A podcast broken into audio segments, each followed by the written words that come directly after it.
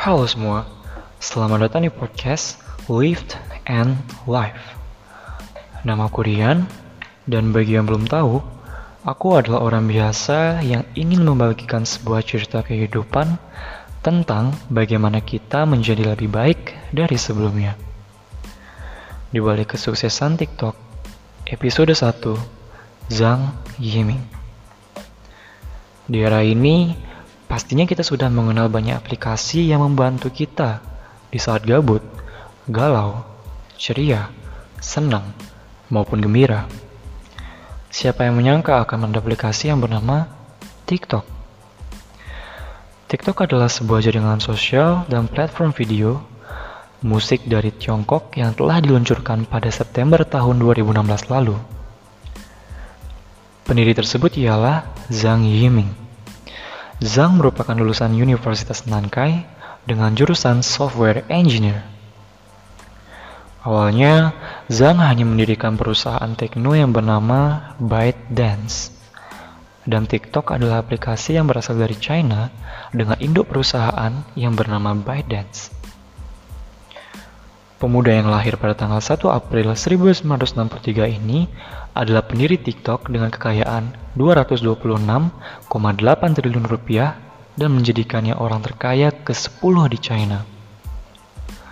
Dilansir dari OK Finance, pada 2020, Zhang memiliki sekitar 24% dari ByteDance yang merupakan perusahaan induk dari TikTok.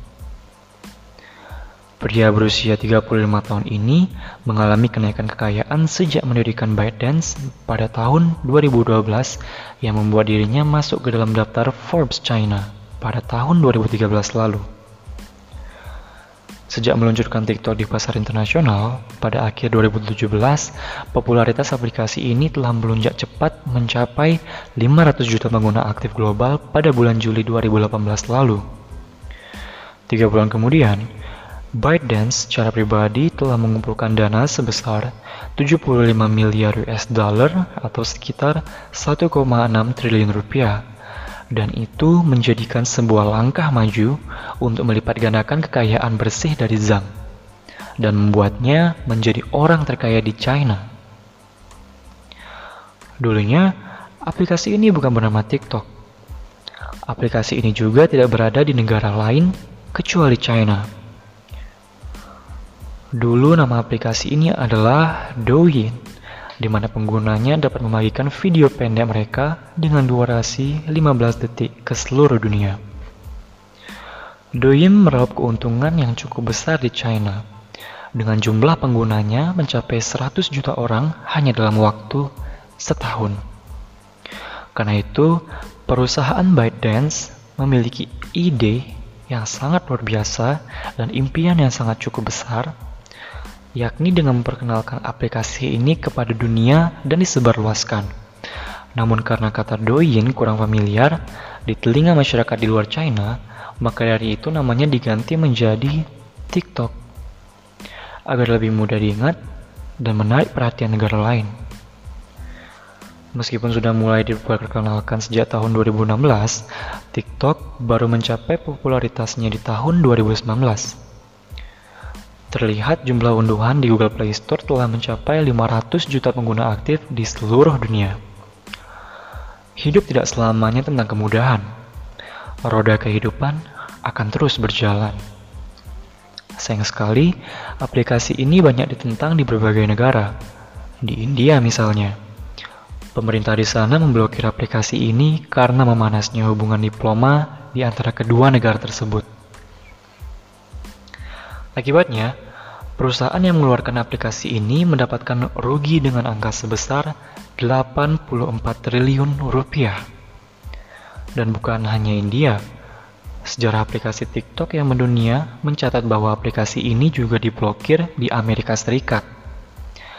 Kabar terbaru mengatakan bahwa mereka akan membuka blokiran tersebut hanya jika TikTok mau diakuisisi oleh Microsoft.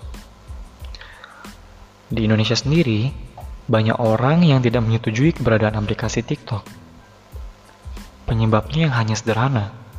Dulu, penggunaan TikTok mayoritas adalah video menari yang dianggap kurang mendidik oleh masyarakat. Jadi meskipun sekarang sudah banyak orang yang membuat video tutorial, video keilmuan, dan berbagai macam video kreatif lain, masyarakat masih sulit untuk menerimanya. Sebab stigma masyarakat yang berpikir negatif pada saat itu.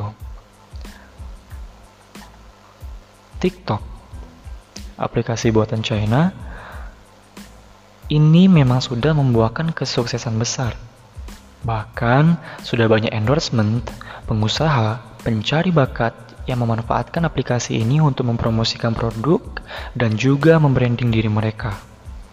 Oleh karena itu, tidak heran jika TikTok mulai membuat program bernama TikTok Ads. Sejarah aplikasi TikTok tidak hanya sampai di sini. Perusahaan yang menaungi TikTok sekarang bahkan berhasil mengakuisisi Musical.ly pada akhir 2017 lalu. Ini membuat TikTok memiliki banyak lagu, filter, dan musik yang bisa dimaksimalkan oleh penggunanya. Masa pandemi membuat banyak orang-orang semakin kreatif dan memunculkan hal-hal baru. Salah satunya membuat video TikTok tentang pembelajaran. Kini TikTok memiliki fungsi yang berdampak bagi masyarakat sekitar, di mana kita bisa melihat bakat-bakat kita dari yang belum terlihat sampai menjadikan karya dari aplikasi TikTok ini berawal dari aplikasi Douyin yang dibuat untuk dikonsumsi masyarakat China, kini TikTok telah berhasil menginvasi dunia. Di Indonesia sendiri, popularitas TikTok sudah tidak diragukan lagi. Ada banyak video lucu, video kreatif, video belajar, video menjadi seorang pengusaha, video self-improvement, dan berbagai video lainnya. Dan video lainnya, video-video tersebut tidak hanya diam di TikTok saja, namun juga banyak yang sering meng-share hasil TikTok mereka dengan menguploadnya di Instagram masing-masing. Syukurnya, meskipun sempat diblokir di Indonesia karena dianggap tidak mendidik dan memiliki dampak negatif bagi kita, kini TikTok kembali aktif. Kreator TikTok dari Indonesia juga sudah menyajikan beberapa fakta menarik dan ilmu bermanfaat melalui aplikasi tersebut. Itulah kisah dari sejarah jatuh bangun dari TikTok. Pasti akan selalu ada kegagalan yang akan membuahkan hasil. Pasti ada matahari yang akan menyinari dunia. Setiap kesuksesan tidak harus diraih dengan cepat. Ketidakpastianlah yang membuat kita selalu siaga di setiap waktu. Dan kelak, keberhasilan akan teraih dengan tepat.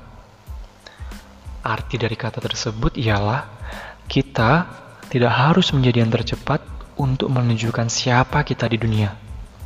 Namun, seiring dengan banyaknya cobaan, rintangan, dan ketidakpastianlah yang akan membawa kita mendapatkan hal baru yang tidak pernah kita raih sebelumnya. Aku harap para pendengar dari podcast ini bisa memahami dan bisa mengimplementasikan kebaikan dari podcast ini ke dunia yang fana. So what's the next? Keep on a good way and thank you.